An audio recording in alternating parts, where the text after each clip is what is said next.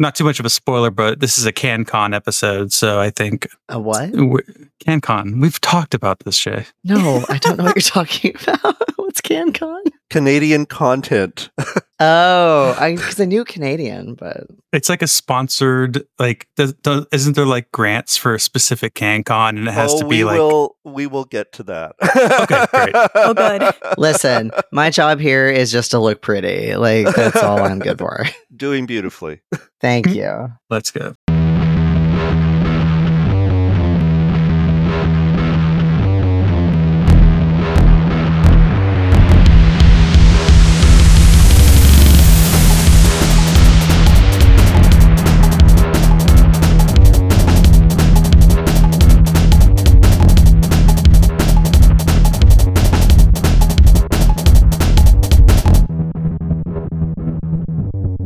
I'm Justin. I'm Skalk on my brain. My pronouns are he and they. I'm Sadie. I work I T at a public library, and my pronouns are they, them. I'm Jay. I'm a music library director, and my pronouns are he, him. And, I'm and we David. have a guest. Yes.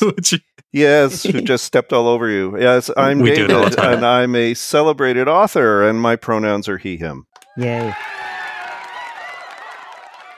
Welcome. Thank you.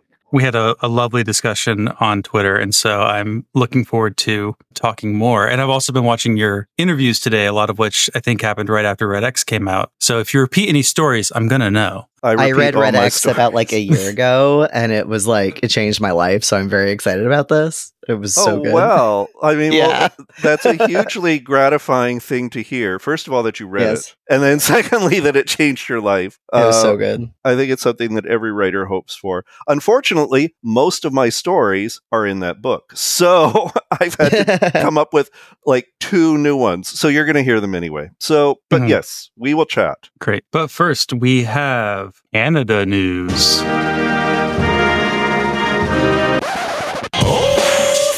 yeah, bud. Just out for a rip, are you, bud? Just out for a rip. Just out for a rip, are you, bud? So, Sadie's been the target of an attempted scam by the ghost of William Shakespeare.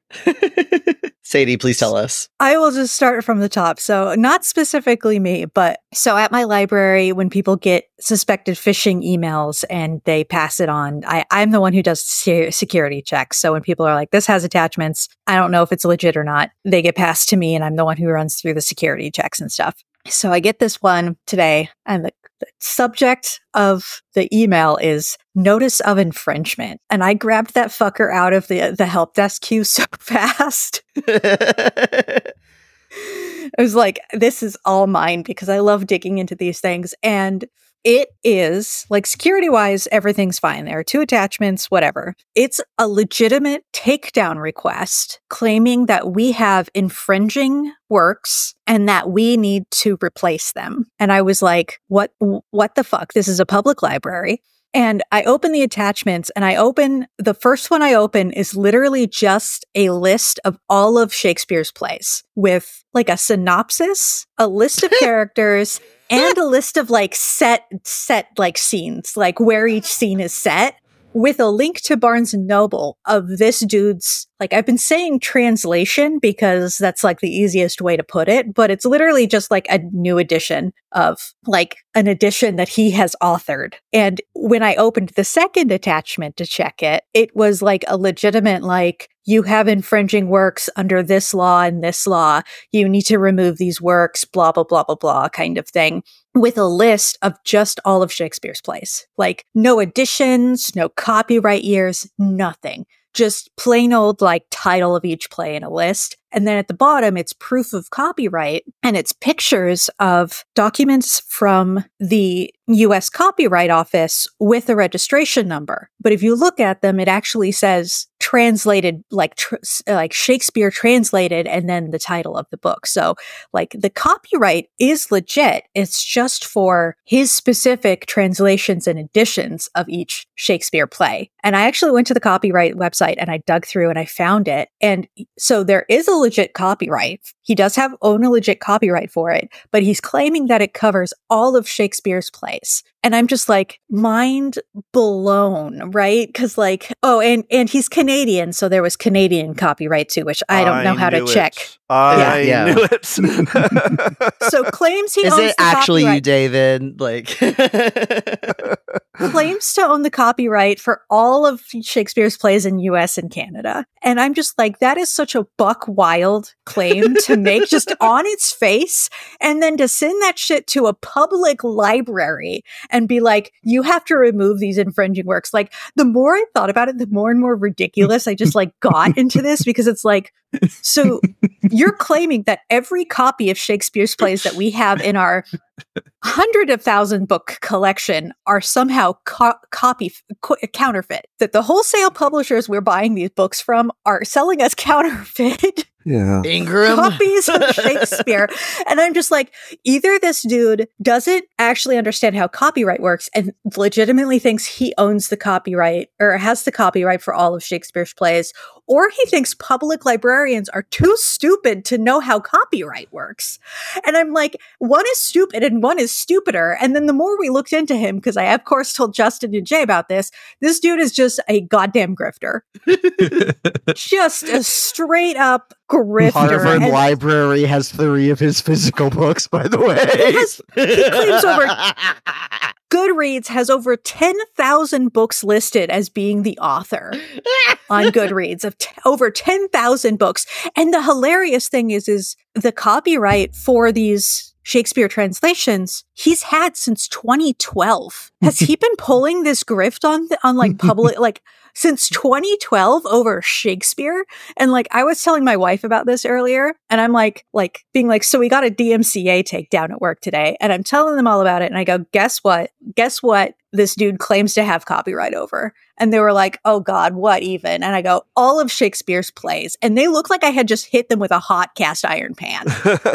Like, it was well. so funny. But yeah, so I've just been mind blown all day over this like insane grifter. So like, so on behalf of Canadians everywhere, I would like to apologize. We're the country of Drake. We have no swag. it's uh it's it I'm mortified. Just mortified. The copyright like registration title is Shakespeare translated from poem formation to play formation. But it's, it's none of his poems. Translation? That's not and a also translation. The, just because something's in iambic pentameter doesn't make it a poem. And also, not all the plays, like not all of every part of them, is in iambic pentameter anyway. So they're not poetry. People just don't know how to understand early modern English.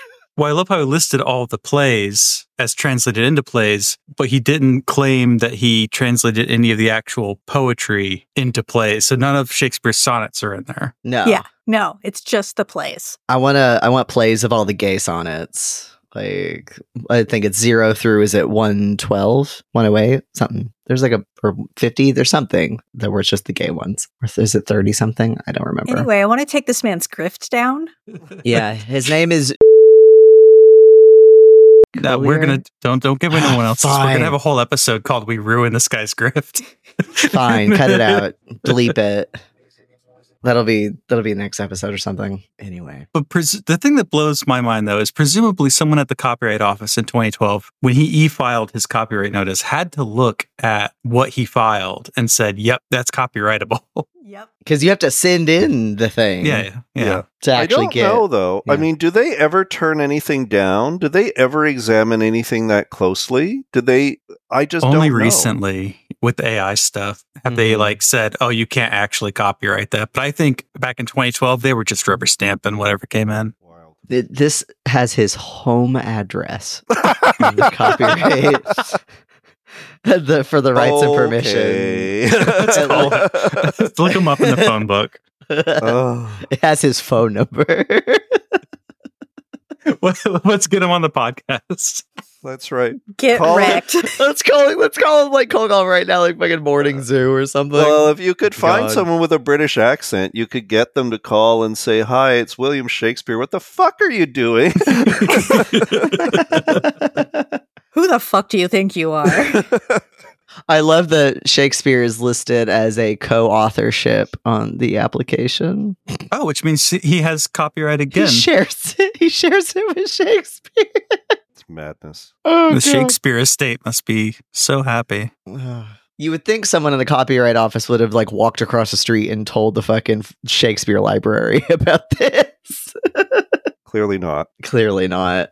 Geography oh. jokes Justin doesn't get. It's because the Copyright Office is in the Library of Congress, and the Shakespeare, the Folger Shakespeare Library, is also in Washington D C. Ah. Yeah, because I've been there. Yeah, I don't leave my house.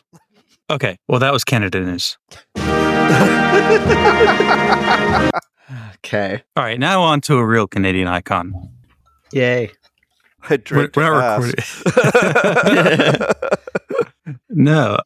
My my interview skills always go out the window when I'm not on autopilot. But we did have a lovely discussion on Twitter about just writing and authorship in the process. And one thing I think that kind of drove our conversation was, I think it's important for librarians to understand how books get made in the publishing industry, because I feel like there is a disconnect. You don't really learn a whole lot in library school about like, how does a publishing agreement work? How does an author agreement work? Even when you learn about copyright, everything I've learned about the author's perspective on publishing, it has been from people coming to me and going, can you help me with this? And I, and it's very interesting because like Authors Alliance has resources for this, but there's not like a class you can take on how to become an author when it comes to like the nuts and bolts of going through the process. Process?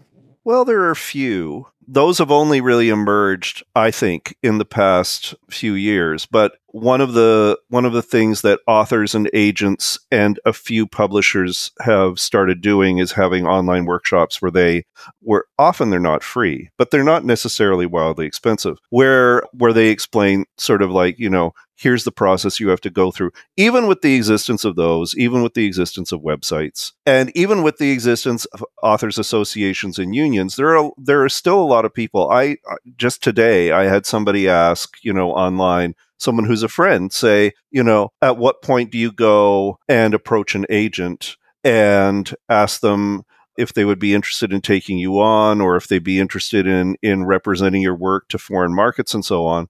And the answer, generally speaking, is when you have a novel in your hand that is new and that is ready to be sold. Because really, that's what an agent's job is, is to take your novel and to sell it. Before it's ready, academically it's interesting, but it is too soon to show to an agent. And and if you don't have a book ready at all, you can have lots of great conversations, but that but that doesn't mean an agent could or should represent you. It's really about having that item in your hand. And and at that point, then it becomes a discussion of, will they take you on?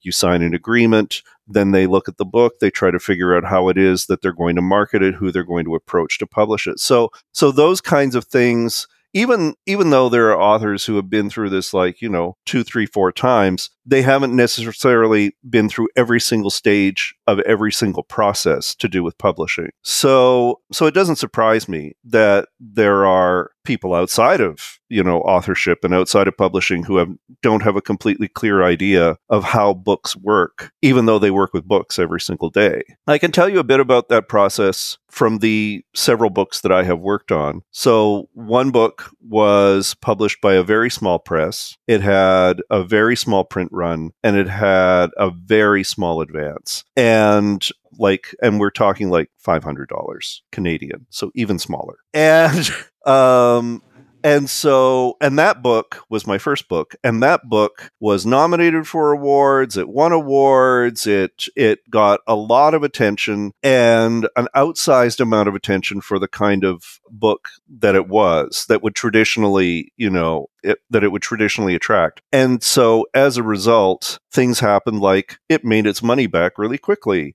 It had, you know, a number of printings. It had, I think, two translations, one into French for Quebec and one into Italian, and which was wonderful. And and those kinds of things that are for for a book that's technically small, really huge. Most, it's, I would say it's fairly true regardless of how you're publishing. a book itself produces a certain amount of attention and a certain amount of revenue for the writer. But then there are a bunch of ancillary things that happen, like you're able to do workshops, you're able to do school visits, you're able to do library visits, you're able to sit on juries of granting bodies, you're you're able to be on panels at festivals or moderate panels at festivals, you're able to do readings. Each of those things, some of those you do them for free, because various people have no money, but there are some things where they pay you quite well. And it can end up that you can make more money from that stuff than from the actual book, which is kind of ironic. So so that was my that was my first experience. Thankfully, I was old, and I knew that what I was going through was highly unusual. And so I didn't invest too heavily in the notion that I was going to be some sort of literary star. This was what happened with one particular book. With Red X, it was published by an imprint at one of the big five, the so-called big five. In this case, it was an imprint at Penguin Random House called Strange Light, and they their focus is on more experimental writing that has a kind of a, a unique personal perspective to it. And and in this case, this was the rare thing where the publisher had seen a tweet of mine. I think we were already aware of each other. We were already following each other, but the publisher had seen a tweet of mine about the book and got into my D Ms and asked me, you know, whenever it is that the book is ready, could you please make sure that I see it? And so that is like, you know, the Cinderella story. And and sure enough, that's exactly what happened. We did show it. I, I ultimately got an agent as a result of the first book. We did show the book to a number of publishers, but in fact, it was Jordan at Strange Light who picked up the book and and published it for North America. And that book, being the second book, did not have this massive sensational debut author thing happen to it, but it's sold very respectably. It got great reviews. And I think it's an important, you know, insofar as I can think anything's important, I think it's an important contribution to the queer literary canon, and in particular, the queer horror canon. I the third book, which comes out next year, is a co-authorship with a writer named Corinne Leigh Clarke. It will be her debut. And so this was my first experience co-writing something that was such a massive project. It's where we've handed in something that's over one hundred thousand words. We'll see how long that lasts. And and it is a slight step away from the horror fiction of the first two into more of a mystery thriller with gothic and horror elements. It is a retelling of the Sweeney Todd story from the point of view of Missus Lovett, who is the pie-baking helpmate who helps dispose of the remains of Sweeney Todd's victims. She has not traditionally been very fully or well characterized in any of the Sweeney Todd retellings, from, from the original Penny Dreadfuls right through to the various stage plays, radio plays, T V adaptations, and and you know, and so on, and including the musicals. So we, I became really fascinated with the question of what would make her into the person who she would have to be in order to be baking pies with people's remains in them.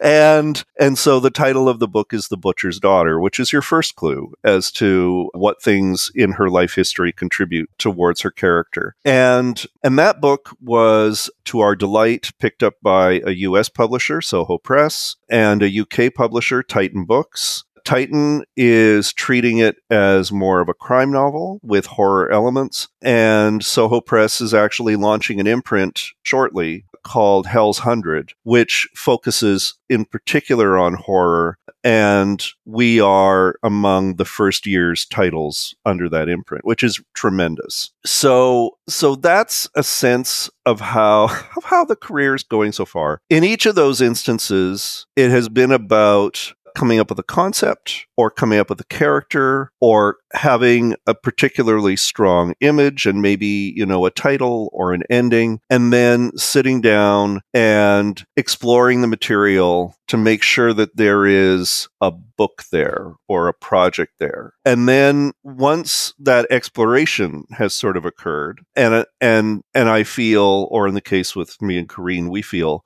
satisfied that there is enough there to work with that we could dedicate like a year or a year and a half to this kind of project because we both have day jobs, then it's like, it's time to dive in. I am not a writer who outlines, which is which is both really good for my work and really terrible for my mental health. Particularly the longer the work, the harder it is, because you're having to carry everything in your head. In the case of The Butcher's Daughter, we ultimately did an outline, I would say, when we were in the last fifty pages of the book, because we just needed to make sure we had the entire timeline correct, the entire structure correct, that there weren't like weird gaping holes. And and then we could r- like manage the ending that we were heading towards.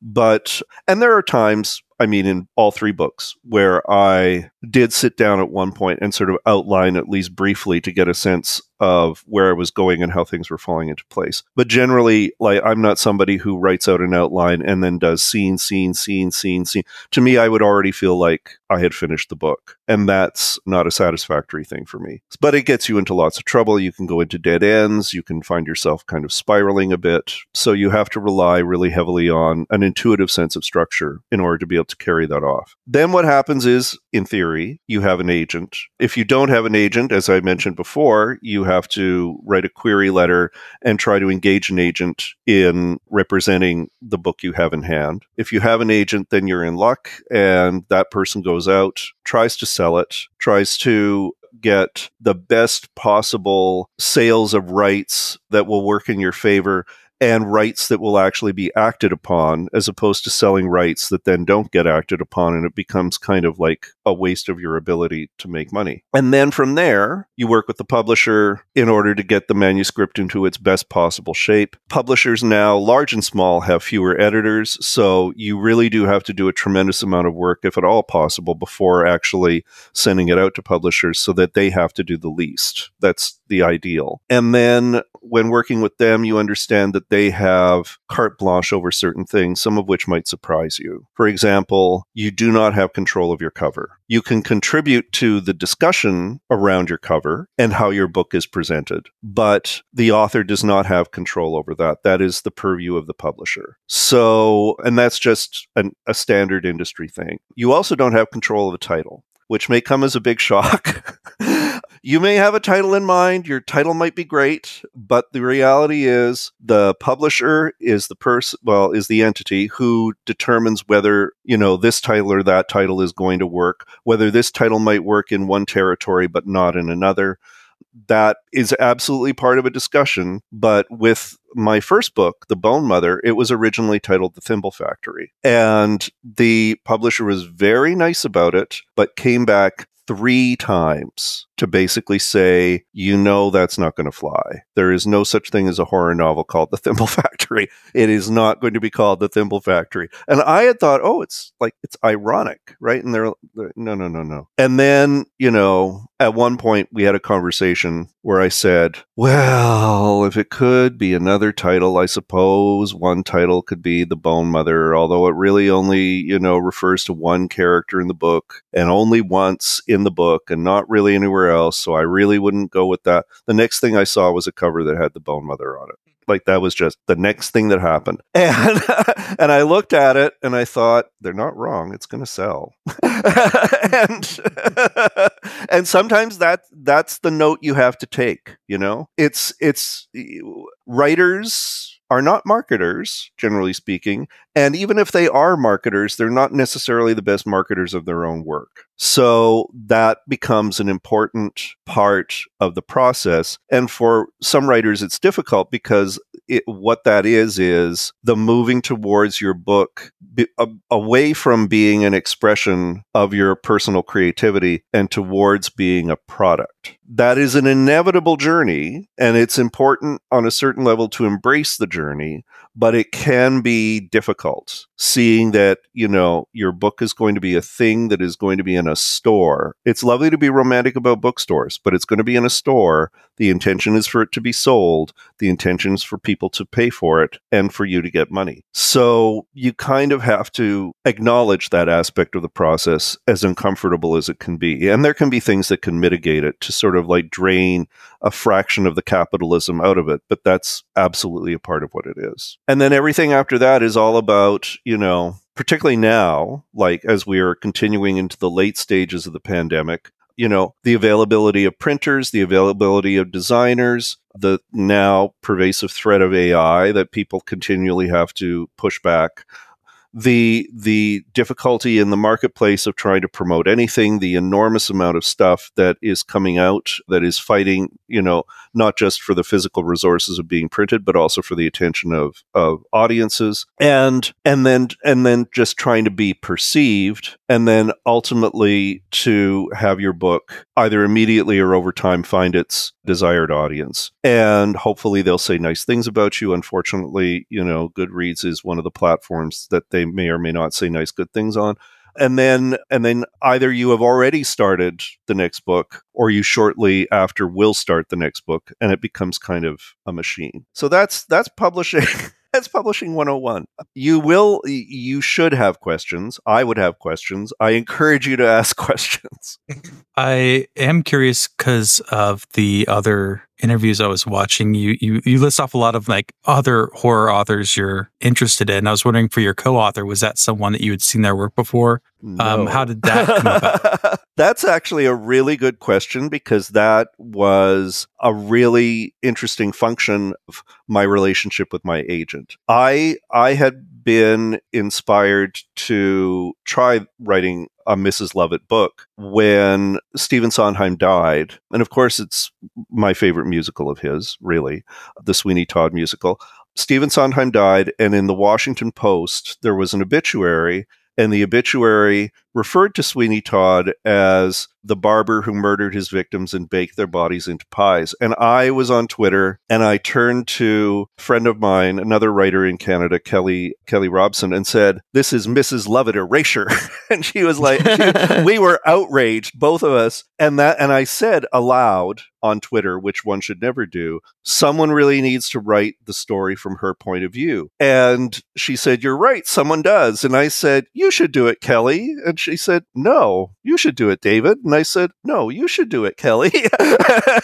And then she was like, "No, David, really, you should do it." And I thought, oh, shit. Because I realized here we are in public, you know, with like hundreds of people and, you know, scrapers and various other things. And I thought, all right, well, if anyone's going to do it and it should be done, then I will do it. And so I told, so I said aloud to everyone, all right, I'm calling my agent. And that's literally what I did, was I, I sent a text to my agent, Barbara, and I said, "This is the only commercial idea I am ever going to have in my life. We should have a conversation." and, and so we did. And I said, "The problem with writing this for me is that it would take me eight years because I do not have the knowledge. I do not, I, and I, I love to research, but I disappear into rabbit holes all the time. It is really, it, it's very, it's a big time suck for me. And, and like, it's a, it's Victorian London, which I thought would be the right period for it. The, the original Penny Dreadful is set even earlier than that, but it's an awkward sort of time to try to work within, because there are just so many things that aren't available to you that are available in Victorian London, particularly during, you know, the window that we ultimately chose. And like costumes and hair, things we're still discussing, by the way, you know, what's on the walls, what are the, what's the furniture like, you know, what are people being paid, you know, what does a store look like, who's in that store, like all of those things are things that I just, I only knew from movies and T V. And so therefore, and, you know, and books that also have made a lot of shit up. So I knew that if I was going to go down that road, it would be pastiche. And I wanted something that was going to be truer, uh, more accurate. And, and so I said this to her, not really. She said, "Well, would you like me to help you with this?" And I said, "Well, sure." And she said, "Okay, give me like twenty-four hours and I'll get right back to you." And I said, "Okay." So sure enough, the next day she messaged me. She said, "There's someone I'd like to introduce you to." And I said, "That would be great." So the three of us got on a Zoom call, and that's where I met Corinne. And Corinne was one of Barbara's other clients who had written another, a number of novels, none of which had sold, but who was a specialist in Gothic, a specialist in Victorian, in the Victorian era, a specialist in Victorian London, had lived in London, had done sets and, and, and costumes for the stage in London, and was like, she just like ticked all the boxes. And she was really lovely, and is really lovely and really pleasant, you know, and, and quite a gifted writer. And we thought in the meeting that we could probably do it. We could probably mesh and figure out a workflow, because it always is about workflow. Novels are really exercises in time management and project management as much as creativity. And and that we would be able to pull something together. And crucially, we would be able to do it in less than two years. Because you don't want to spend a lot of time on a book like this, and particularly if you have said it out loud to the world in one place or another. So, so we r- wrote up a contract, signed it, and got to work. And we got, I would say we got the first draft finished in about fifteen months, which frankly is a miracle because I am not fast. She is a much faster writer than I am, which is fabulous. In the in the end, the book is about fifty-fifty as far as, you know, her writing and my writing and her editing and my editing and her factual contributions and my factual contributions. That stuff has pretty much evenly blended. But you never know how that's going to go at the very beginning of a project, and particularly this kind of project. So yeah, so that's that's how it's been with, with me and Corinne so far. Yeah, it's re- I I started having like an argument with myself on my notes, because I've noticed that there's a. I started writing down a note, and then I just started having an argument with myself about the nature of historical writing. Mm. Um, but when you're writing history and you're writing like horror, because you've done this this blend in Red X. This is three times. Yeah, I did not think. This was going to be. I had an interview in on the C B C up here in Canada with someone who had interviewed me a number of times and who'd read a number of my books and said to me, "You have this. First of all, it's they're all, even if they're not capital H horror, there's horror in all of them. Secondly, they're they're all historical, one way or another. They are all concerned with history. And thirdly, they're all in villages." And I was like, oh, this is what mm-hmm. is my issue? What is going on here? What are What am I motifs? Trying to work out? Yeah, well, often you're, I mean, there uh, psychologically, there's a whole other bunch of stuff going on. But yes, absolutely. You're always thinking to yourself, what am I? What are my questions that I am carrying on my back throughout my writing career? And and and and to do it really well, you you have to have questions you cannot answer. You have to have things you cannot resolve. You may have a burning desire to resolve them, or else you're not going to get to like page two hundred, but they cannot really be solvable. And and I have those. I think a lot of writers have those, but it's a matter of how you then have to finesse everything in order to make sure that the ball never really comes down, no matter how many times you toss it back up. So so that's that's That's very much a thing. And I don't know. I mean, I find I find when I, when writing about history, I think I'm always writing about the present regardless. The it's eerie now looking at stuff going on in The Bone Mother, because it's literally being replicated in the news today. And and you would never know that aspects of the book that are set, you know, before and during the Second World War would ever remanifest themselves, and particularly around Russia, now around Israel and Palestine. It's it's it's really it's really unsettling. So so part of it is realizing that that that history is about cycles, and that and that history is about, you know, humanity unfortunately making the same mistakes again and again without recognizing, you know, what's happened in the past, or maybe recognizing it and thinking they can make make things turn out differently, and they can't. But also I think that I have a real fascination with how history prior to our birth, prior even to our parents' birth, how that history has shaped our lives before we have even emerged into the world. And that things that we are doing now are shaping the history of people, should we have people two hundred years from now, that we are shaping their lives and and and creating, you know, and having an impact on them. And that that fascinates me. There and and the way that the cycles repeat and twist and turn, that also fascinates me. Yeah, I know you've talked about the the impact of horror on the body, because it's, you know, horror wants to do things to your body, right? Yeah, that's what horror vanguard, vanguard says. Yeah, yeah, I mean, you're you're the the two big places for horror to happen is, you know, is in your body and is in your mind. And and so the, it used to be prior to really prior like prior to the period that I'm that I'm writing about right now, prior to the Victorian era, there wasn't a lot of understanding of psychology. Psychology as a concept hadn't really come together. And so they all they were always looking for other ways to explain what it was that was going on with people's madness or with with people's, you know, mental health issues.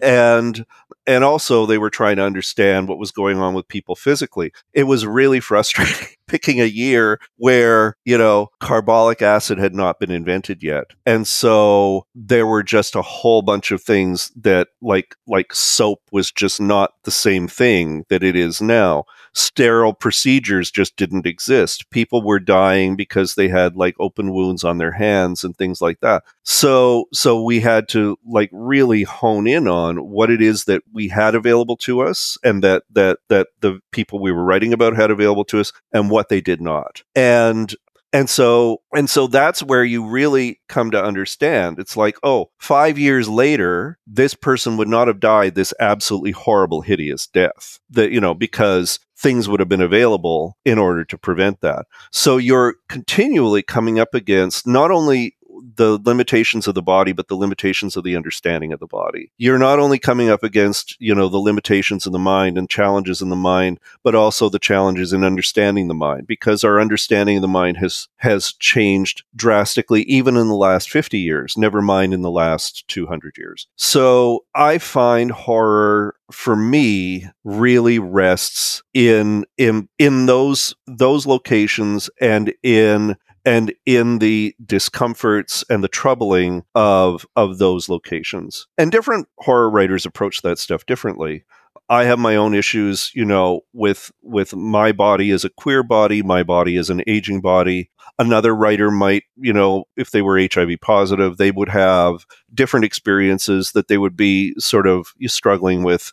I have my mental health issues. Someone else with different ones is going to struggle differently with those and is going to want to examine them differently. I have my own disabilities. Disability is a big part of the horror that I write. And and other people with, a, and I have friends who are disabled and horror writers, and they approach it differently as well. So that, and of course now, sex, gender, race, these are all things that are critical to to explore in horror, not just to provide a more diverse face of horror, but also to speak to people's unique horrific experiences and how they are grappling with them. Yeah, I think I think a thing I like so much about like Red X in particular, but like about queer horror made by queer people, and not I'm I'm not necessarily a person that thinks that like if a non-queer person makes queer horror, then it's like bad or not as good or something.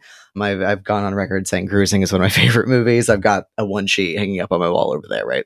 But like when like queer people do it, there's this like examination of like the queer villain that is like both like acknowledging the ways that our monstrosity can be bad, but also the ways that our monstrosities are a good thing, where it's like both like challenging like a societal narrative, but also we are also reckoning with the like, especially in Red X, like the way that like systemically and historically like these systems of colonialism and homophobia have like forced this like predatory, deadly loneliness on us that can make us do horrible things sometimes, right?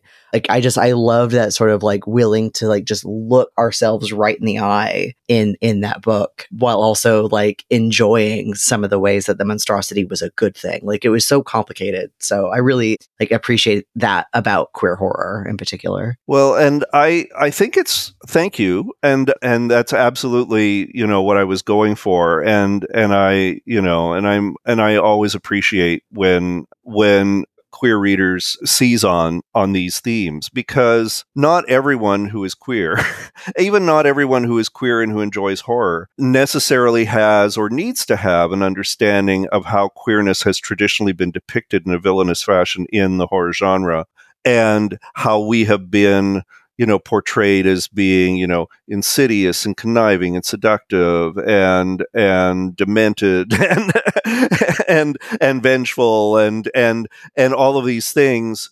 or sometimes just stupid. Sometimes we're just fools. So, so a lot of what queer people are trying to do, certainly me, but others that I perceive as well, is is take those characterizations and go, there, there's a play, I think from the sixteen hundreds, called The Witch of Edmonton. And the upshot of it is that an old woman in the village is accused of being a witch, and she's not. But her continued persecution by her neighbors makes her sit down and go, okay, fine, fuck you all, I'm going to become a witch. And, and like, I, I honor that. So a lot of it is the same thing. It's like, okay, so if we're going to have something that is set in a queer milieu, and if we're going to have a queer villain, whatever that means, within that milieu, who is that person? What has led them to this villainous place? It's not their being queer. That, of course, was the old argument. So if it's not that, then what is it? Very often, it's things like self-hatred, oppression from other people, you know, confusion, despair, loneliness, absolutely. Loneliness, I think, is probably one of the most powerful negative forces in our culture at present. And I think it's something that deeply, deeply affects queer and trans people throughout our communities, and and is something that we need to confront, because we do have, in what's supposed to be an inclusive community, a wide range of ways in which we exclude other people. And mm-hmm. and and that is a thing that that we that we need to own, and that we need to try to transform within our communities if we're going to survive. That's just a thing I believe, and I think that's a thing that's boldly stated in Red X. Um, mm-hmm. And also, there's something empowering about being a certain kind of queer villain, a Disney villain kind of queer villain. And and why not, on a certain level, enjoy that? If there is something to be enjoyed in it, why not enjoy that? And examine it, and question it. Like, you know, really interrogate it, and maybe see, certainly it was my experience writing Red X, and I made it part of the book, implicating myself, interrogating myself yes. in the process. Why do we, like, why would I sit down and watch Silence of the Lambs, knowing what's in it, and knowing how how difficult the portrayal of the Buffalo Bill, Bill character is? Like, like, what am I doing? What is the purpose of this? At the same time, you can look at it and you can go, there is something for me in here. What exactly is it? There are any number of, you know, wildly campy, ridiculous queer villains who I have enjoyed in horror movies and in horror novels, who at the same time, by their existence, have done great damage. What is that about? What is my relationship to that? How am I dealing with that within myself? I mean, those are, to me, those are very important questions. Mm-hmm. Did I yeah. derail you, Justin? I'm sorry. No, I, I, I like the, um, I, I have a, I have to pull out a, a new page of notes. I like how you spin the view on, on like the external to internal, like the external threat to the family. No, the threat is from within the family. And then also the external threat of, of our, our queerness makes us the villain. No, there's something else internal happening. It, if we understand that psychologically or socio- sociologically or something, you, you've sort of rotated the way we look at it. I really enjoy that about how you talk about this, how you talk about queer horror. Well, yeah, like there's the, the scene in Red X where it's uh, the drag night on Halloween. Oh, yeah. Um, and the, the, the drag queen, who everyone thinks is like in a K-hole or something, uh, but she's seeing out on the floor this like cannibalistic orgy happening. And I was like, you know what? We've been to that bar. We know what that's like. This is the bad part. Like... I was like, oh, this author gets me. Well, and what was funny about that scene, this, of course, is there's there's a, a drag queen whose name is Crystal Lake. And uh, yes. and she Which she is great. will she will always she will always be my favorite. And uh, and she and she's clear, whether or not she's a horror queen, she has certainly decided to play into horror for the night, not realizing that horror is waiting for her. And mm-hmm. I as I was writing the scene, I actually I actually warned my agent. I, I actually sent her a text and I said, I have to tell you, I'm writing a section right now that's really funny. Kelly. And she wrote back and she said, is that wise? I said, oh, it's absolutely needed. Oh, it, we absolutely need a laugh right now. And she's like, okay, you know what's going on. It's up to you. So that was terrific. And and because I had hung out with drag queens during that period, and I knew how drag worked in bars and things like that, and what, you know, how sad it was that there wasn't really a dressing room and there was all this bullshit going on, I thought to myself, I really want to capture that feel more than anything else. And and I didn't, I wanted to make sure she didn't get killed. Insofar, I mean, insofar as sometimes you don't have complete control over your narrative because you're, you instinctively know some things need to happen. And in this case, I, I was like, I want to try as much as humanly possible. I want to try to keep her from getting killed. And and I knew as long as I kept her in the bar that the the odds were pretty good that she was going to make it out in, you know, relatively okay. And so so I just was like, and also I just thought the audience, the the reader just doesn't need it right at this moment. The reader is going to be stressing about the next three things that happen. So let's just let's just have some fun. And and so it was great to be able to write something that was just its own little sort of like in its own little box, and that just was completely surreal and, you know, hallucinogenic and hilarious. And and it worked out so well. And I was just so relieved and so happy.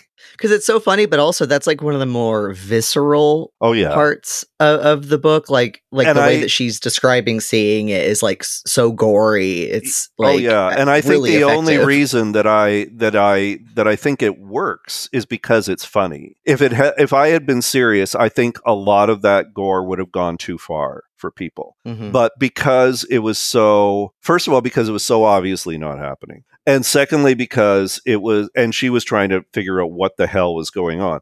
And secondly, because it was being played for really dark humor. That meant that I could go a lot further than I went anywhere else really in the book. But what happened as a result was once the scene was over, you knew I could go there. Yeah. And if I wanted to go there at some later point, seriously, I would. And so... because it gets dark. Like, yeah. Oh, yeah, yeah. Yeah. But I never went as full on as I did during that scene. But I just wanted to leave the reader knowing that that was a possibility. Similarly, I tried really hard to keep the monster's victims, Nicholas's victims, as men, or at least as people who presented as men. And and in particular, queer men who are disenfranchised even within the queer community. But there are, of course, female characters. And there was a point in the book where I thought, I don't want people to get too comfortable. So I want to introduce the possibility that some of the female and female presenting characters could potentially be in danger. The key ones, I didn't want anything to happen to them. But I didn't want people going, oh, they're going to be the final girls, and they're going to get to the end, and they're going to vanquish. The- I wanted to keep things fairly wide open for as long as I could. Our Clover alarm goes off. Yes, you know? Exactly. Because, you know, the moment that you let people get off the hook too far, you lose a lot of the suspense, you lose a lot of the dread, and then it just becomes an exercise. So I wanted to sort of, you know, keep stuff active in that way. I see more stuff being written down. Yeah, I was trying to figure out how I'm going to segue this back because we ended up talking about Red X earlier, but okay. Okay, I can, I can I can do this. I can do this. All right. You mentioned fighting like the stream of attention with publishing. You have a certain amount of time to get attention out of there, out there. And there's, we wanted to talk a little bit about like the promotion of works in particular areas. So I think this is where we can bring it back to CanCon. Sure. Yeah. I mean, how, you know, doing an imprint in the U S versus, you know, how do you feel like horror or queer horror could be like promoted by something like the grants that exist or the, the yeah, structures that exist? Grants is the wrong word, but yeah, structures academic. is a yeah, structures is a is a better probably a better approach to it. Canada and the U S are unsurprisingly very different countries, not least because Canada, while the territory is larger, it the population is a fraction of what there is in the United States. It is mostly clustered along the border, and we get an overwhelming amount of American content. And so one of the things that Canada and other countries like Canada have done to to to sort of to counteract that is we have created some, in many cases, publicly funded initiatives that try to, you know, restore a little bit of the balance and to try to foster a Canadian cultural identity, whatever that means. It's really and truly, it's multiple identities because Canada is also multiple nations. But when you consider our significant Indigenous population, as well as people who've come to Canada from other from other countries, and and so we have. It has. It's a bit beleaguered, but it is still reasonably robust. We have federal granting bodies like the Canada Council of the Arts. Each of our provinces, which are like the states, have have provincial funding bodies for for arts, for literature, and various other things. We also have some grants, some awards that are available in the larger cities, and and those things help to sustain a. a literary marketplace that would not normally be sustainable otherwise, because there's just so much intense competition from what's coming south of the border. So, so those are, those are very important. The other, and some of that stuff exists in a limited way in the United States, but not in the same way. And as someone who is, who has been on juries for awards, who has been on juries for grants, the process of trying to sustain new and, and established authors through these programs, It's it's very important, and people take it very seriously. It means a great deal. So so I can't say enough about that. We also have, specific to libraries, we also have in Canada a public lending right program. We're not the only country in the world who does, but we do have one. And and what that basically means is if your book is published and it is purchased by libraries across the country, A, you will get a certain amount of money depending upon how many libraries have your book, how long your book has been out, what portion of the book you are the sole author of. In the case of me and Corinne, what will happen is we will end up sharing the public lending right for, for our book, The Butcher's Daughter. But for Red X and for The Bone Mother, like this was money that came to me directly and solely. And, and it's a tremendous program. There are eighteen thousand Canadian authors who participate in this program. And what happens is they do a sampling of libraries from across the country to determine which Canadian authors have books in there. And depending on the proportion of those libraries your book is in, that's what determines how much you get paid out. And it gets paid out every February. I just got my check. I'm going to be bold and tell people it was one thousand dollars Canadian. I was thrilled. And and it it makes, you know, when you think about the fact that, you know, my first book, my advance was five hundred dollars. My second book, my advance was ten thousand dollars. one thousand dollars is still a big chunk of change. It does make a difference. And and for people who are new writers, for people who are writing adventurous books, for people who are trying to reach new audiences, this is the kind of boost a lot of them need that they don't normally get. So, so it's it's fantastic. So that's, I mean, when a book comes out, regardless of where it comes out, generally speaking, you have, we'll say, a six-month window where you can make an impression on a readership. You, re- if you're a debut author, you you have no audience waiting for you unless you've already created a name for yourself in some other medium or some other platform. So this is why a lot of attention is paid to debut authors when it comes to awards, when it comes to reviews, when it comes to when it comes to grants, when it comes to any kind of integration into the the ecosystem. Once once you've made your debut, then the real work begins. And and you really have, depending on when your book comes out in a calendar year, you really have about six months.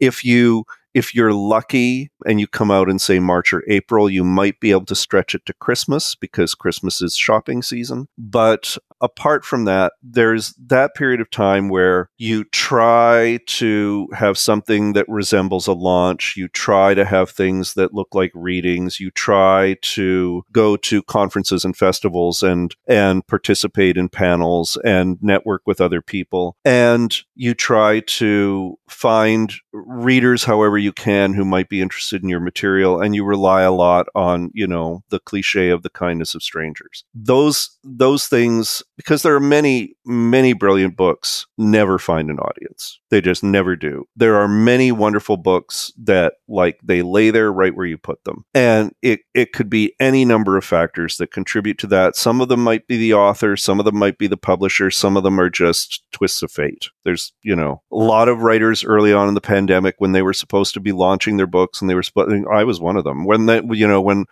there were supposed to be like, you know, here's a date in the States where you're going to be able to go, and you're, that all went out the window. And then it was like, okay, how do you promote a book in this kind of environment? How do you, how do you find your audience in this particular way? One of the things I'll say about both queer audiences and horror audiences, and therefore the one that is created when you bring the two together in the Venn diagram, is that they are underserved, tremendously loyal, eager for any kind of new and interesting material that you can provide them, and just tremendously supportive. And that makes a tremendous difference when you're in that kind of situation. Much of much of what has happened for my books has happened through word of mouth, has absolutely happened through libraries. With The Bone Mother in particular, has happened through schools and universities. And it's those kinds, and and also some some sort of, you know, industry stuff as well. But those are the things that really matter the most, because it's really about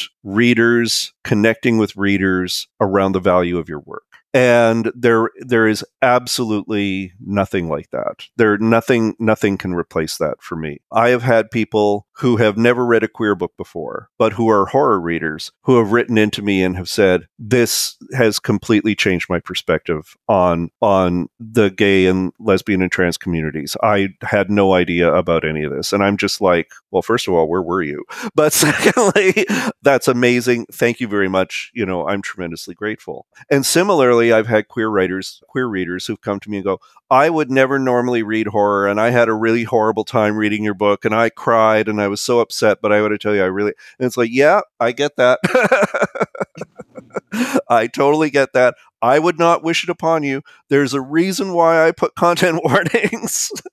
But you know what? Thank you for giving it a chance, and and maybe this will open up some other avenues for you. And and I think that's been a really valuable thing as well. Yeah. For some reason, I don't know why, my brain just went to The Babadook, and I was like, you know, maybe you'll get lucky and someone will just have a, a horror book, and it'll accidentally end up in like the uh, in like the L G B T Q algorithm, and everyone will go, "This is now the next uh, gay horror novel." Um, well, I mean, that stuff does happen. I mean, who's really been tremendous for this? I mean, of course, I have personal favorites as far as queer horror is concerned. Eric LaRocca has just done tremendously for himself, themselves, themselves, with with. Now, of course, I'm going to blank out on every single title. Things Have Gotten Worse Since We Last Spoke, which is now basically a modern queer horror classic. It, it's it's just an, a tremendous debut and a tremendously unsettling thing to read, and and and it reads, it flows like water. Like it's just it's just fabulous. Gretchen Felker Martin with Manhunt, soon to have her novel Cuckoo. She's just a vicious writer, and and is representing a side of the trans experience that we that we would never normally get to see. Haley Piper is a fantastic writer. Joe, I'm going to mispronounce the name. It's Joe Koch, I believe, is also fabulous. Susan Palumbo. There's just there's like there's a tremendous group right now of of queer horror writers who are just really digging into the form and and into the experience and and trying to give something that both speaks to queer readers who might never normally read horror, but also absolutely to horror readers who are looking for something very different from what they normally get to experience. It's it's it's it's it's quite fabulous. So so if you don't know any of those people and you haven't read any of those people, then let me be the first to encourage you to do so. And just to seek out queer horror in general, because right now I think we're having a real renaissance. And that, you know, isn't is not a thing to to disregard the fact that, you know, some of my writing involves overlapping niches. And those and those niches are are a critical part of any kind of promotional effort. So, although, I mean, there's always resistance. I think there's a resistance in the in the queer literary world towards genre in general. And and of course, horror has, and I talk about this in Red X, horror has traditionally been a conservative genre because horror is founded on fear of the unknown and and and trying to overcome whatever it is that is the unknown by destroying it. And and so as a result, it is sometimes hard to get queer work recognized in the horror community. But I think a lot of stuff has been changing, and I'm hopeful that that will continue to change. Yeah, I think we've really unleashed the the freaks on on, on the world. To, uh, yeah. And I am going to link everyone you mentioned so that if someone's listening, they can go and just click through and they'll find someone you mentioned or a work you mentioned. So that'll all be listed out. I guess talking about the nuts and bolts of writing, we did talk a little bit about like self-worth and, you know, having a day job and writing on the side. I mean, is there anything that you would like to tell people who want to become, to do what you do and do it on the side as you do, which I think is quite realistic? Um, yeah. I mean, it's brutal. so, so again, it's really important to, to understand, first of all, it's important to understand your day and to, and to over time understand where you have your energy and where you can, and when you can lend it. I am not an early morning person. I certainly know people who get up at like four thirty, five thirty in the morning, and they will like write for a couple of hours. And then, you know, the kids get up and you have to feed them and you have to get them to school and then you have to go to your job and then you have to come home and you have to feed them again. And you have to like, like all of that stuff. I, I am on the opposite end of that spectrum, not just because my, my child is now thirty-three years old and is in another city, but but I I do not work early in the morning. I I and I'm privileged to live at the very eastern edge of of the continent where I'm in fact, you know, awake before everybody else regardless. So so I actually have a nice cushion before my workday truly begins. I do most of my writing when I am almost asleep. I do all most of my writing like from ten o'clock at night until like one or one thirty in the morning. And for whatever reason that works for me, I think it is because I'm on the the verge of exhaustion and and and my my sort of like monkey brain has calmed down a bit, and so other stuff can just flow through more freely. So that's how it works as far as a lit- and also I am kinder to myself than a lot of writers. I do not believe that you have to write thousands of words a day. I don't even believe that you have to write thousands of words a week. The targets I set for myself are when I am writing, because I also don't write every day, and there are many days can go by where I don't write. On a week that I'm going to be writing, I will write four times a week. And I will set a, a minimum of two hundred fifty words a day, which is really low.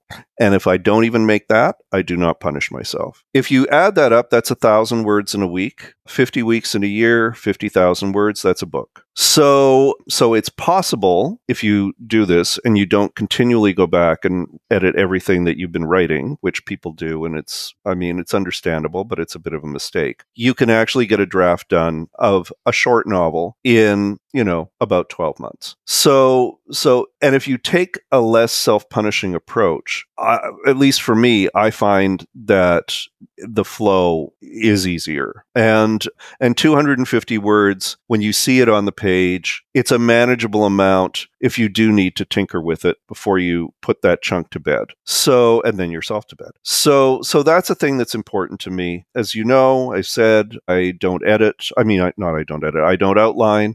I do edit. I edit too much, but I don't outline, at least not right away. The other thing is that I I try really hard early on in any project to give myself, we'll say, you know, two or three weeks to just noodle, because a lot of the time you don't necessarily have the voice right away, or you're not necessarily starting in the right place, or you don't really know the character that you're trying to write about, and you need to do a few exercises in order to try to draw that material forward. It can take a while before you think to yourself, all right, this is how it starts, and this is where it's going to go, at least for the first bit.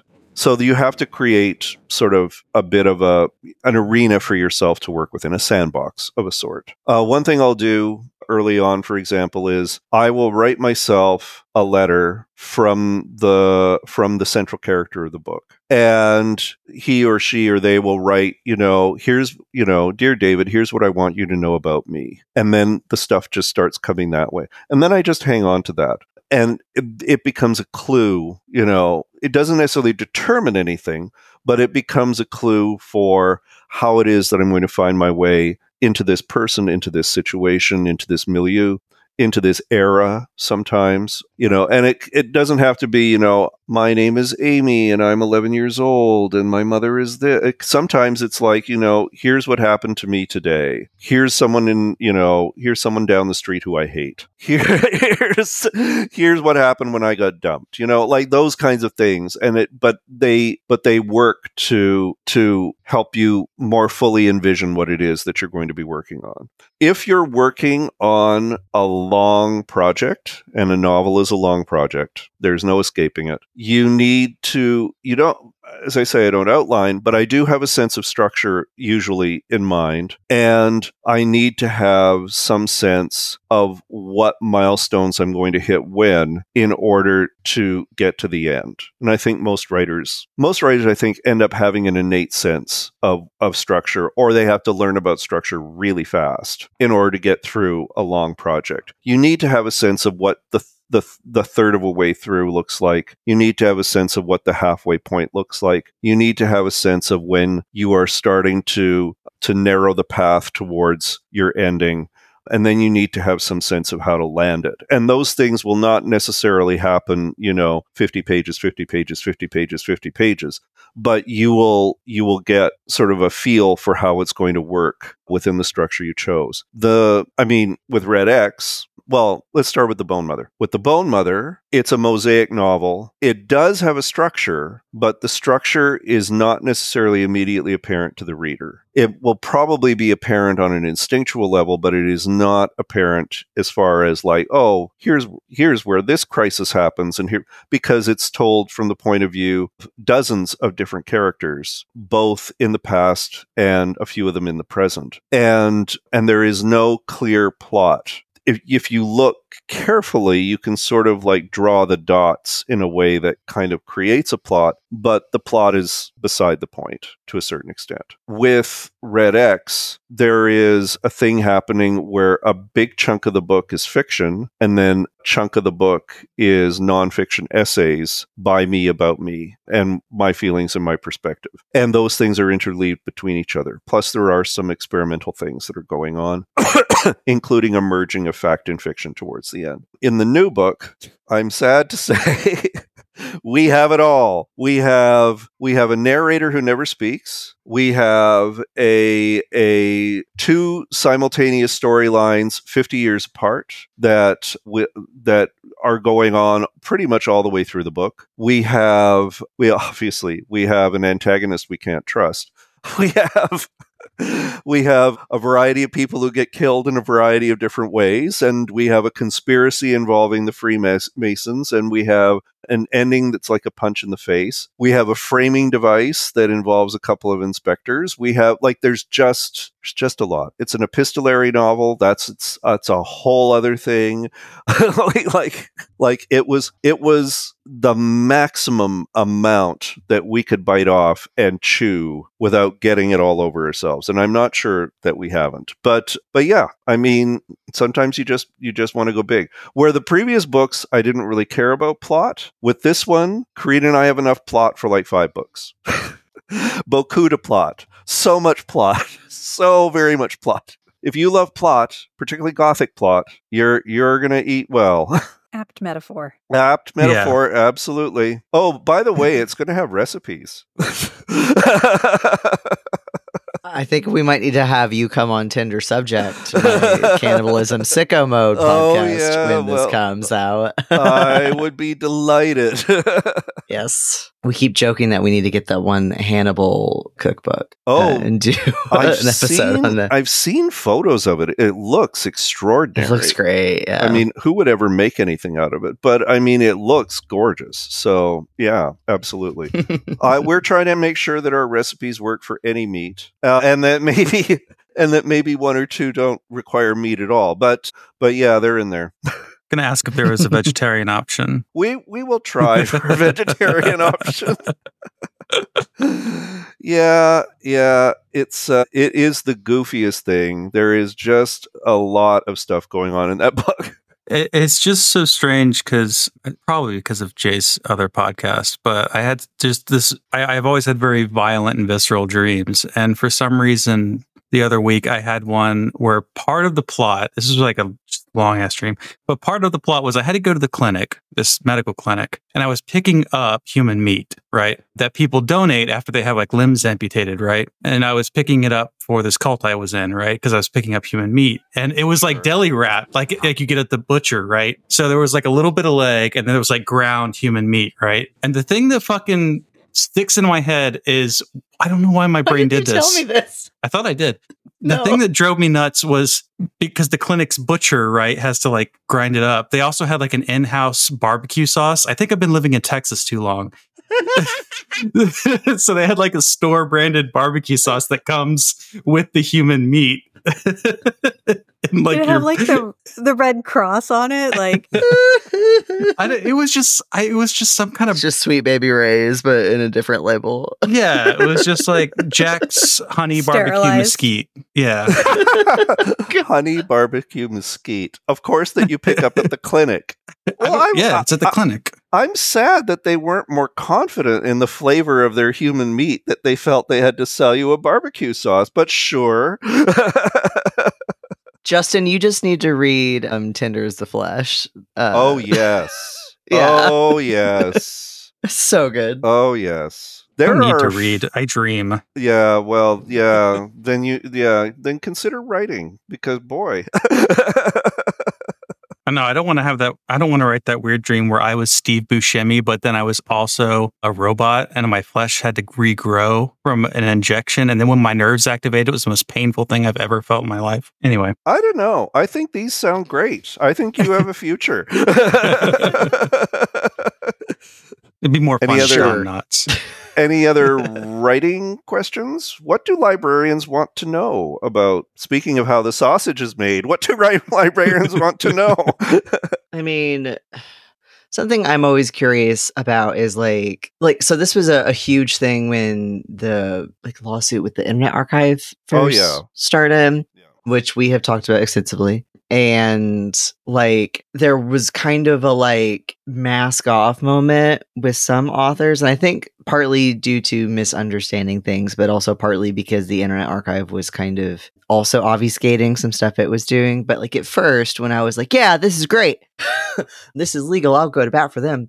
That like a lot of library uh, authors were like, oh, I love libraries, but that's not what this is. Ignoring how the li- Internet Archive operates and gets a lot of its materials and like what a library is and like this sort of like difference between like the physical material and a digitized version, and then also completely like getting author how authors get screwed over with like ebook yeah. deals. Like like a, I've had I've had it's yeah, a I've hugely had hugely like, complicated situation. Yeah. And yeah. and I and I mean and I got called out on it too. I, I have been mm-hmm. added to a list on Blue Sky as a result. And it's like, well, that's you know, fine, fuck you too. But it is com- I mean it's complicated in a bunch of ways. And one of the things that is really hard for people is that not everything wants to be saved. There is mm. this thing of like information wants to be free. Well, maybe, but not everything wants to be saved. And not every author needs to be preserved. Not every work needs to be preserved. Some things can just disappear. And authors play an important, and sometimes their estates, play an important role in making those decisions. Mm-hmm. Um, I have, I am, in my previous life, I'm a playwright. I've had a number mm-hmm. of plays published. Those plays have gone out of print.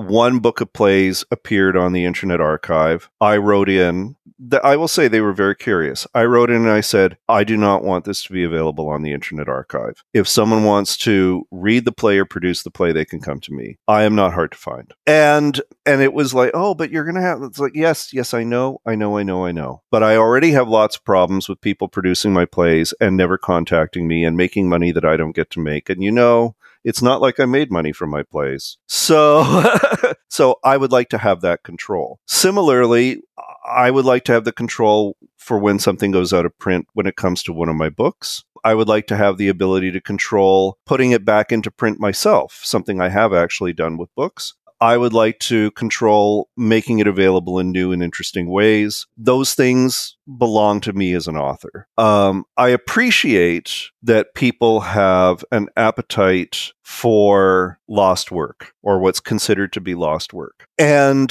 Uh, And that, and and I, and certainly from, for example, a research or a scholarly perspective, I absolutely understand it. But for people who are doing basically just digital hoarding, on one hand, it can be harmless. On the other hand, what it can do is it can actually kill a market for your work. If your work is being, you know, broadly pirated in the U K, it is enough for publishers to go, we would never be able to sell your book here. If I wanted to bring back a book that had been out of print, but it is all over the internet, you know, for people to get for free, there's not necessarily an incentive unless we do something in order to enhance it, in order to counter what it is that's freely available. There is, there is, has been, and always will be a strong argument that piracy is in fact promotion, that that pirates actually do buy a lot of stuff, and that if they are sufficiently interested in a work of yours, they will go and they will get it legitimately if it's legitimately available. And there is also there is also a very strong argument for things like, you know, lost movies, lost T V shows,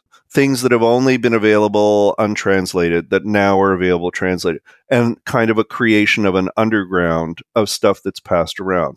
And I can see how that as an aspect of preservation is absolutely worth discussing. One of the biggest problems I had with the Internet Archive was with the Internet Archive specifically, because it, to me... Brewster's is it, annoying. Yeah, yeah because it... It is it is neither a repository that people participate in willingly, nor is it truly, I mean, it gestures towards being a library, in quotes, but it is not truly a library. Libraries, for example, buy my books. They do. And I'm very grateful. And libraries control much more effectively who is reading those books. And libraries participate, I admit, in an onerous, usurious system that sells them ebooks at ridiculous, insane, stupid prices. Yeah, and that's that, what I was going to ask about. Yeah, yeah, and that absolutely needs to be fixed, because it, the, the idea behind the library from a publisher's point of view is that books decay. You know, if I if you have a copy of Red X on the shelf, sooner or later, it's either going to fall apart or it's going to be made redundant in some way. And so it has a limited, pardon the pun, shelf life. And and so with ebooks, that's not necessarily a problem. Ebooks can last forever. So the idea, they're not going to, but I mean, they can. So so what you can what the publishers have decided to do is charge absolutely outrageous amounts in order to counteract the fact that that you have something that doesn't literally fall apart at some point, except maybe in a bits and bytes kind of way eventually. So so that's an impetus for what's going on there. The understanding is, conceptually with a library, is that a book is a kind of an object, and an object has a kind of a lifespan. And and some publishers play into that to a certain extent. You see it all the time when books just become remaindered, or they just get pitched. And on one hand, it's like restaurants throwing out food. You think to yourself, well, how horrible is that? You could just be giving them away. You could just be giving them to, you know, libraries or schools, to wherever. A lot of places don't want books that are on the verge of being tossed out. But apart from that, it's that understanding that a book has a lifespan. and that there are places, there are libraries that are libraries where you can go and you can get books. You know, we already have libraries. Not every library has every book. That's understood. But but libraries do exist, and the libraries we have are already in danger. And why not support those? We are you already have, we have a similar thing up here. You already have a Library of Congress. The Library of Congress already has a copy of every book that has, I think that has an I S B N. I think that's how it works. But I, you know, it's supposed to well, be. Well, because it's not technically our, it's not technically our national library. We don't have one. No, but it um, does exist as yeah. a repository. So that while while it's not about it being accessible to every reader across, you know, the United States or North America, you can't say that the book doesn't exist somewhere. In Toronto, we have a reference library where, you know, a, a large majority of books, including some very old books, are are retained. But we know that libraries, you know, curate their stock and make decisions all the time, right or wrong, for what remains on the shelves and remains accessible. And that's part of the library process. And it has become part of, I think, the publishing and the authorial process as well. I I am very attracted to books as objects, and I, when I write a book, am thinking, and particularly with Red X, was very obvious, I am thinking about the book as an object and what it represents. And one of the things that it represents to me is a kind of impermanence. Um, mm. So I think that's an important thing to think about. I'll give you another example. There is just an atrocious, it's brilliantly written, but an atrocious short story in an anthology that came out in the eighties. I have it over here. Is my is my cord going to reach? Am I going to be able to find this book? Yes, it's right there. It's called On the Line, the book. It's well out of print. New Gay Fiction, edited by Ian Young. Ian Young was a queer professor, may still be around, up here in Canada. This book was published by the Crossing Press in Trumansburg, New York, and it was published in nineteen eighty-one. I... We had a queer bookstore, still have it in a form, in Toronto called Glad Day. I went into Glad Day. I had just moved to Toronto. I couldn't afford the book at the time, and I stood inside the bookstore and I read the book. I came back day after day until I finished the book. And the the story that was so absolutely horrendous was called A Marriage of Convenience by Peter Burton. This is a this is a story that, I mean, you could write it today. You can write anything today. I don't know that you could get it published today, and I don't know that you could get it published today and be an author who is available on the internet, because you like it is. I'm, I trust me, I'm underselling it. It is absolutely appalling. Needless to say, I love it. I'm very fond of it. I wrote to the Peter Burton has has has since died. Comes as no great surprise. It's been many years, but his most recent partner is still alive. I reached out to him on LinkedIn of all places and said, "Listen, I really love this story. I would really like to get permission to reprint it in an anthology of new queer work." And he basically declined, which is his right. And there are any number of reasons why he might have declined. You know, he might not have wanted to have the story create a gigantic fuss. He might not, he might have found something about it to be painful or personal, and he didn't want to do that. He might not have wanted to have, you know, the writer be remembered with this particular story, or he may not, he may be happy with the way it, that it landed throughout, you know, It's it's lifetime, and it's time for other new work to c- carry on. Regardless, that was his choice. I asked nicely. He refused nicely. And that's really the end of it. And sometimes that has to be the end of it. If you work really hard, you can find the book online. Fine. And some people have, and some people have read it, and some people have been sufficiently mortified But there is a lot to be said for respecting the wishes of the author and the wishes of an estate, and also just the wishes of time. And and it allows for the possibility of rediscovery in different ways. So that's that's the only, I mean, it's a lot. It's not like I've not said much. I've said a lot. But that's pretty much the only thing that I have to say about it. If it weren't the Internet Archive, if it weren't centralized in the United States necessarily, if it weren't dependent upon the people it's dependent upon, if it was, say, if it was a Wikipedia-esque sort of thing, or if it was something, you know, maybe, I think there's an mm-hmm. argument to be made for something, but I am not convinced for this specific thing that has been now the target of so much attention. Yeah, like, I think, so one of the, the big arguments that it was making at the time was that, like, oh, most of these things are out of print, or more importantly for the ebook discussion is that publishers have not made an ebook version of this available to libraries, because, like, we can't just go buy a Kindle ebook. No. Right? Like, we have to get it through, like, Overdrive or EBSCO or or whatever. Yeah. And so I was, and obviously that's, like, you know, real expensive. Um, especially, like, public libraries get screwed over harder than academic libraries oh, do, I yeah. think. And so I was wondering, like, how much of, like, when you are being published, when you're writing and you're, like, talking with your agent or publishers or whatever, like, when it comes to discussions of, yes, I want an ebook or an audiobook and I want to make that available to libraries, like, do you have a say in, like, how that happens or how much is charged for yeah, or if you, there's no D R M yeah, on it? No, I like mean, that. I have a say in the formats that a book is made available. I don't have a veto, but I have a say. Mm-hmm. So I mm-hmm.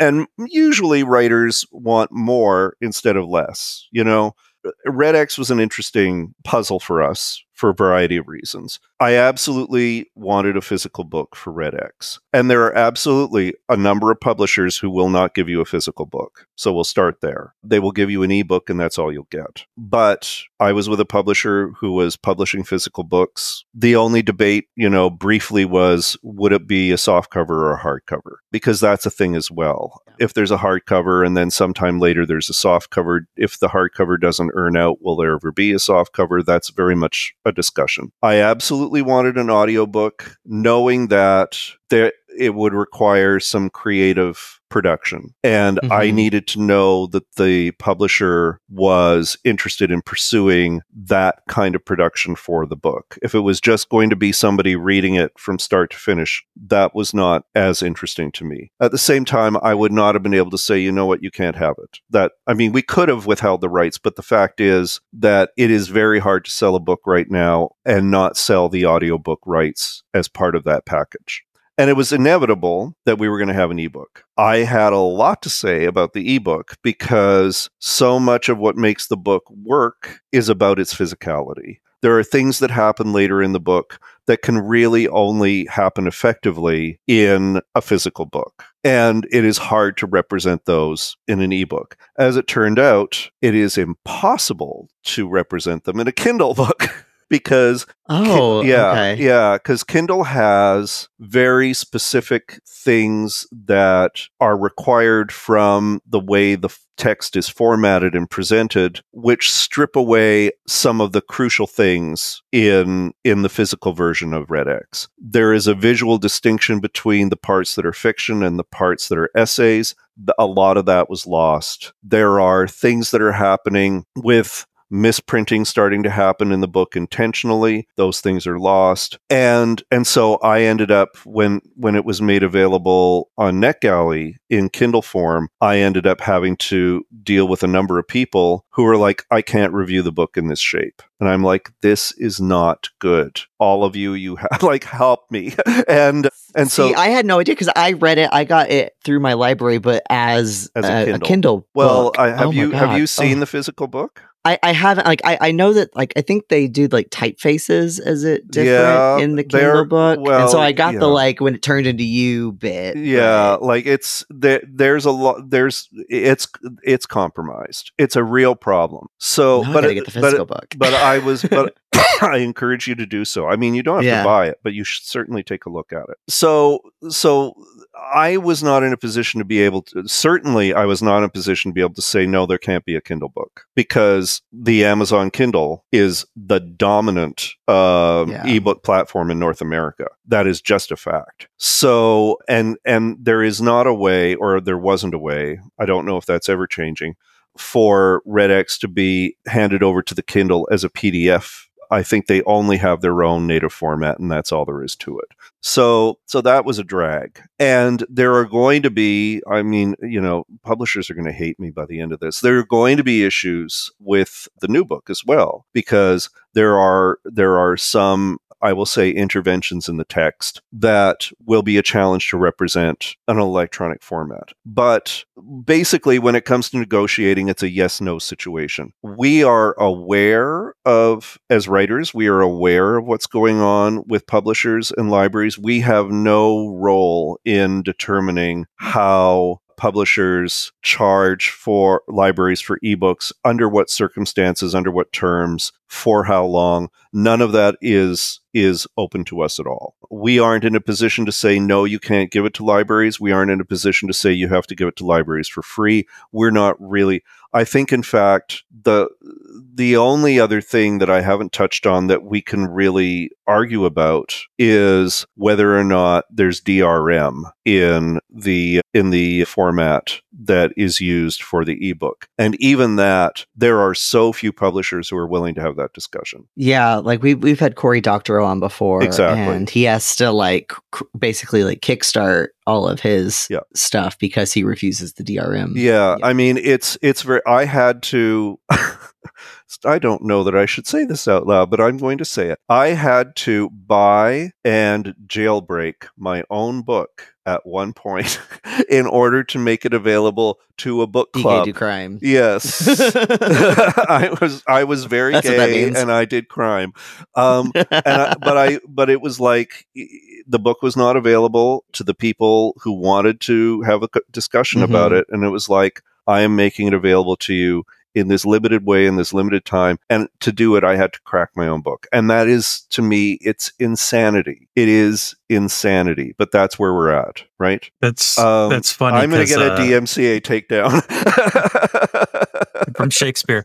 That's from funny. Shakespeare. I brought up I brought up self-piracy of authors today and at oh. work when I was talking to faculty members, because I was, well, part part of my job is to say, you know, I can give information about author agreements, right? And so, you know, sometimes you get locked into something where it's, you know, I think part of this discussion, we've already gone really long, but it's okay. Part of this too is like margins on ebooks um, yeah. as well. Like, you know, you can argue as an author for a greater share because the margins for the publisher are going to be different. So when you're writing out that contract and they say ten percent on hard, you know, on this, ten, fifteen percent on that, sometimes they break it down like that. Wiley breaks it down like that, for example. Yeah. And I think that is, there, there's a relationship between that and how the pricing happens to libraries. But I don't think it's just about the pricing. I think it's also no. the D R M and the control and the way that the ebook gets to the library yeah. that really, that's where the pricing goes insane. It's not really about the author's margins or even no. like the publisher's margins. No. And and the other thing too is that while you see those percentages and your agent sees those percentages in the contract that's proposed to you, your agent generally has a very strong sense, or else they'll ask, of whether or not any of those figures are negotiable. A lot of those figures are a lot less negotiable than you would think. You are basically being mm. handed something fait accompli. And most of the time what it is, is there is, you know, there's this sort of like unspoken industry standard that if you are, I don't know, Sally Rooney, Nora Roberts, that you can you can go, no, I want more. And they will go, okay, well, fine, we'll give you like, but I mean, they're not going to give you everything anyway. So, and I'm not Nora Roberts. I looked, I checked this morning. It's unfortunate. I've looked at my bank account. I'm not Nora Roberts and I'm not Sally Rooney. So, so I'm, I'm not rolling in money. And, and so I have no clout and, you know, and, and what they offer is essentially what you take. You can, you can, you can tinker with things like what territories are included in the rights that somebody is purchasing. You know, is it going to be just the United States? Is it going to be North America? Is it going to be North America plus somewhere else? If you have someone who takes over the U K rights, can they have U K rights plus the world, or can they have U K rights plus the Commonwealth? If it's someone who's Canadian, are they going to have world rights? Are they going to have North American rights? It's go- it's that kind of thing. But apart, and and obviously with that, you leverage a tiny bit more money or a tiny bit less, depending. But beyond that, we we don't really get as granular as you would think. And we don't have a lot of control over how publishers use our books because, of course, they give out a lot. I mean, for publishers who are concerned about things like, you know, pirating, publishers give out a lot of free copies there. And it's good that they give out a lot of free copies because those are promotional copies that are given at various stages during the publication process. You know, from the very beginning, you know, when you have A R Cs available and those are uncorrected proofs, right through to when you have a book published and there are, there are finished versions that are sent all over the place to all kinds of magazines and periodicals, all kinds of websites, all kinds of radio and television stations and organizations, to all kinds of awards, to, you know, like, just they're everywhere. So uh, we see no money from that. And, you know, and truly they are, in fact, doing us a favor, because if they weren't sending out stuff for free, I would have to, like, take books out of my own stash, which I have personally paid for. Theoretically it cost, but all the same. And I would have to, like, wrap them and ship them and pay for the shipping. So, you know, it's better that they do it than I do it. But those are things that just go into the wind and never get seen again. One of the things that I have a great love for secondhand bookstores, I do not have a great love for secondhand bookstores that take uncorrected proofs, because those don't represent the finished book. And those are not for sale. First of all, Buddy in, you know, whatever news outlet should not have taken an uncorrected proof and taken it to the secondhand bookstore and sold it. And secondly, the secondhand bookstore shouldn't be selling it to the public. The public should never see those. But that's a thing that happens. So, yeah, I mean, there is there is a squishy spot where making books available for promotion becomes can become problematic. And and there is this, I don't understand this this hostility, because it is hostile, I think, this hostility between publishers and libraries. Libraries are doing writers and publishers a tremendous service, just a tremendous service. If I go to a library and I get a book, as I frequently do, bring it home and I love it, then I will buy it. I will just buy it. And if it's not buyable, then, you know, that's fine. The library has it. And, you know, the library has the apparently illicit complete works of William Shakespeare. I don't have to buy them for myself. So, you know, so that's a good thing. And the other thing that I want to say about libraries that I think is important to touch on is that, particularly now, but even when I was a child, and we're talking a long time ago, libraries are more than just books. Libraries are more than just warehouses of books. Libraries are community hubs. Libraries provide a tremendous number of services to people in neighborhoods. When I was a child, when I, particularly when I was a queer child, I escaped my home to the local library, and it was my second home. In, I mean, some people will be horrified by this. I assure them this was a good thing. I learned about being queer. I learned about what it meant. I learned about the history of it. I learned about the present of it in, like, nineteen sixty-eight when I was a child reading at the library. As you could tell from reading Red X, I had many issues with my mother. One issue I did not have with my mother, she let me read whatever I wanted. I reached a particular age and it was like, you you just do it. And so I would read surprisingly mature material for my age at the library. If I didn't get stuff and it went over my head, that was just fine. If I if I did get it, even better. And I read a lot of stuff that was tremendously important to me as a queer person as a result of the library. And I developed a much better understanding of myself. I also, because of the time that I was reading there, which would have been around, say, nineteen sixty-eight, sixty-nine, seventy through to about nineteen seventy-seven, nineteen seventy-eight. That was a really important time for Black writing. It was particularly an important time for Black poetry.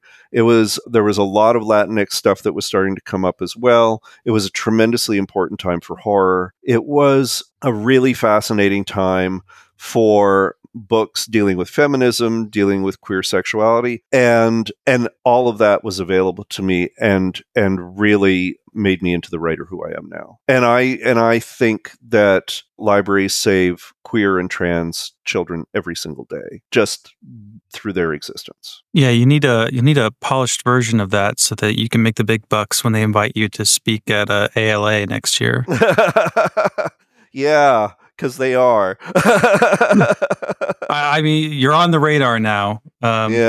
I, I know that we are followed by one of the candidates for the next president of A L A. So, well, if, sure. If, if Fly he wins, me down. Yeah. Yep. Fly me yeah, down. I have things to say. I mean, and the, and the the the ultimate thing I have to say is that I I mean I love libraries, and I think libraries are vital institutions. They are a public good. Every single public good, I mean, not just in North America, but worldwide, is being eroded and and intentionally, because I think the people who are doing the eroding understand the power of things like libraries. Libraries are are are places where we share community knowledge. And that is something that has always, I think, been unsettling and disconcerting to people who would rather that we be ignorant. The way that schools are being eroded, the way that other institutions are being eroded, libraries are being eroded because of fear of people knowing too much and people having exposure to ideas that are not coming to them through, you know, streaming channels.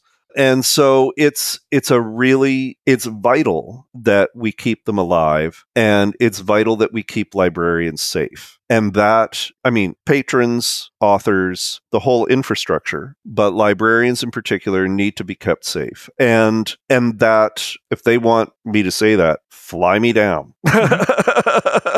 I'll come for a visit. I don't care. I'm just doing a big thumbs up like, yeah, you got it. Just keep, yeah. keep, keep telling Thank us. Thank you very much. Was there any final thing that you wanted to let the listeners know about before we wrap up? Let me take a look at our little list, because we had a little list, and God we only did. knows. Yeah. Uh, Are, have we touched on practically everything on I, our little list? I was wondering how we were going to swing it back to libraries, but you did the segue for me. So yeah, I think we hit everything. Yeah, well, that's good. I'm glad about that. I let me just let me just scan through it. Breaking news, big five. How big? Big. Building a career. Building a career. Self. We didn't really talk a lot about self-publication. I mean, there's not a lot to say about it. It's it's an option for writers, but no one. I mean, I it can be a jumping-off point for writers, but I don't think it's much more than that in its current format, particularly working with things like Ingram. Books I got out of the library at a young age. I heard you mention some of the horror that you were reading, yeah, I believe. That's, yeah. I mean, when I, I, I read a lot of stuff. First of all, I read voraciously just within the children's section. Um, and a lot of the classic children fiction, children's fiction of that period, I don't even know how much of it continues to be available. Like, you know, The Phantom Toll Booth and The Borrowers. I mean, obviously, A Wrinkle in Time was a huge thing for me. All, all of Madeline Lungell's books were. There were a lot of books from that period that, and really from like, because when we talk about that, there were books that were still in print from the fifties. So, so I read a ton of that stuff as a child. But of course, I was aware that the real... the real juice was available on the other side of the building.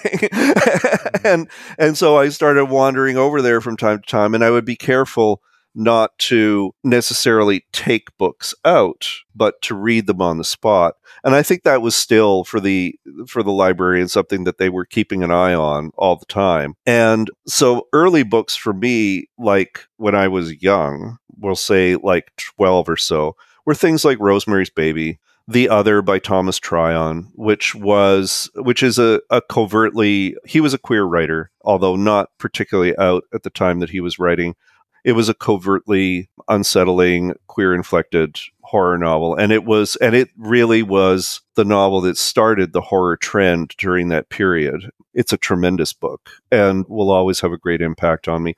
Of course, I read The Haunting of Hill House. I read a book called Feral by, I think it was Gerard Buesch, about a killer cat, which sounds ridiculous, but was in fact really effective and was basically the the precursor to Stephen King's Cujo. And and then from there, it was like, you know, Stepford Wives, The Exorcist, and a variety of other things. And then I and I and I fanned out from there to a lot of literature of the seventies, because the literature of the seventies was very much talking point on talk shows, on television, where you would see authors interviewed, on the radio, among, you know, your parents' friends, among other people at the library. So I ended up reading, you know, like people like John Updike and John Updike and and Cheever and and early Margaret Atwood and, I don't know, Philip Roth. I read Portnoy's Complaint because, of course, I was also interested in so-called dirty books, things like that. And and that really, and at a certain point, I think my mother came in at one point with me just to do her own sort of like, you know, book borrowing. And they sort of took her aside and said, do you know what your son is reading?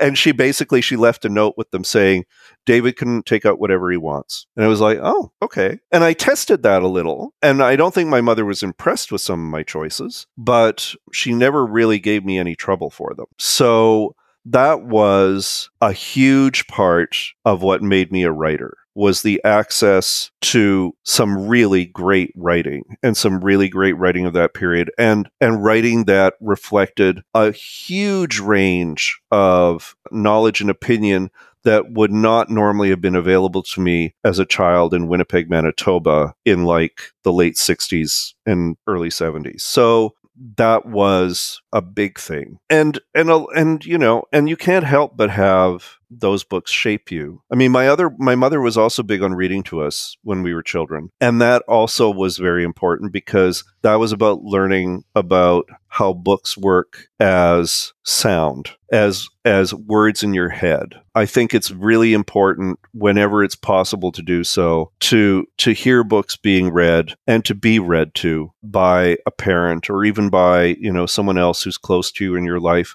because that's where a lot of books really come alive, is is when you hear them. I used to be really resistant to doing readings of my book until I recognized that a lot of people come to readings specifically for that experience, for having something come off the page. And in fact, the one of the most seminal experiences that way for me was, it's irony that I used the word seminal for this. Um, I didn't, I had read early Margaret Atwood and I did not really understand Margaret Atwood. I wasn't dumb. I just would be reading the books and I would be like, I don't get it. I don't get it. I don't get it.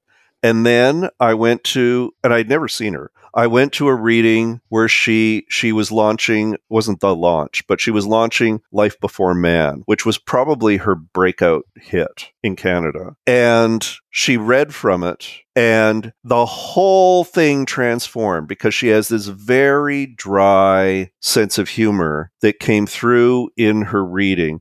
And as soon as I heard it in her voice, I never stopped hearing her reading in her voice. All of her writing suddenly appeared that way, even like Handmaid's Tale, even, you know, Alias Grace, all of it. And and it was just, everything clicked. And I thought to myself, that's probably going to be true for me too. Some people are just not going to get what I'm on about until I actually read it out loud. So that, I think, is a, a critical part of the process as well. Yeah, I'm definitely big on, on audiobooks for fiction, simply have because... You, have you heard the mm-hmm. audiobook for Red X? I just bought it, probably it's, while we were talking, because I, I it, yeah. decided to. Which is great. I I am tremendously proud of it. I it was funny because, of course, one of the one of the things they d- will do when they when they when they sign the contract and they get production going and stuff like that, they will ask you routinely, do you want to read your book? And the Red X, I think, is something like eleven or twelve hours long. It's a lot of work. So I said no.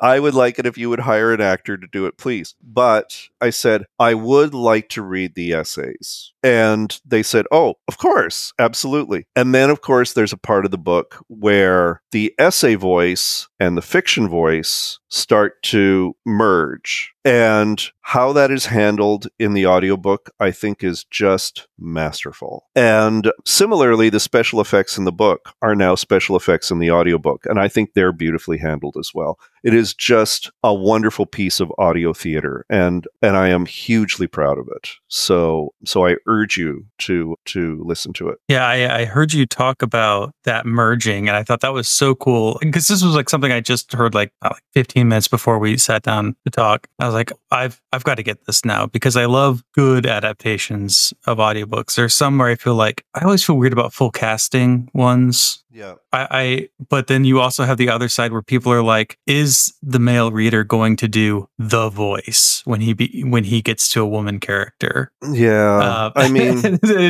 which I know drives some people crazy. Yeah, it's re- it's hard. I know, like the the key characters in the new book are all women, but there are absolutely some significant male characters who will need to be represented somehow. So there's at least least two actors who are going to be involved. And, you know, and if, and, and it's all British. So it's not going to be Corinne and it's not going to be me. I mean, you could hire us as novelties, but like we are, we would be terrible. So, so we already know that it's going to be, you know, at least two voices in some kind of produced format.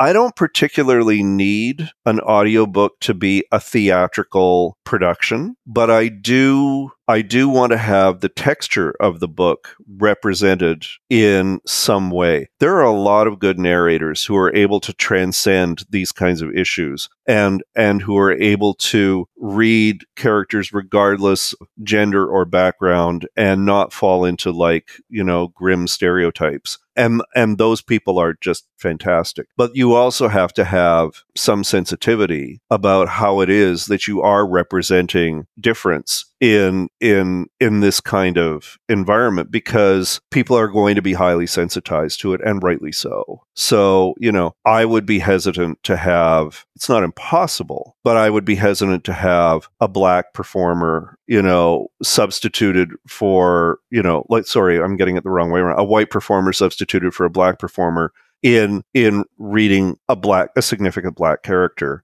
To me, that's like, why are you doing that? What's that about? So at the same time, we had characters in Red X, you know, all the races, like all the all the gender identifications, and and I think the performer we had handled all that stuff really beautifully. And and so, you know, there are ways to make it work.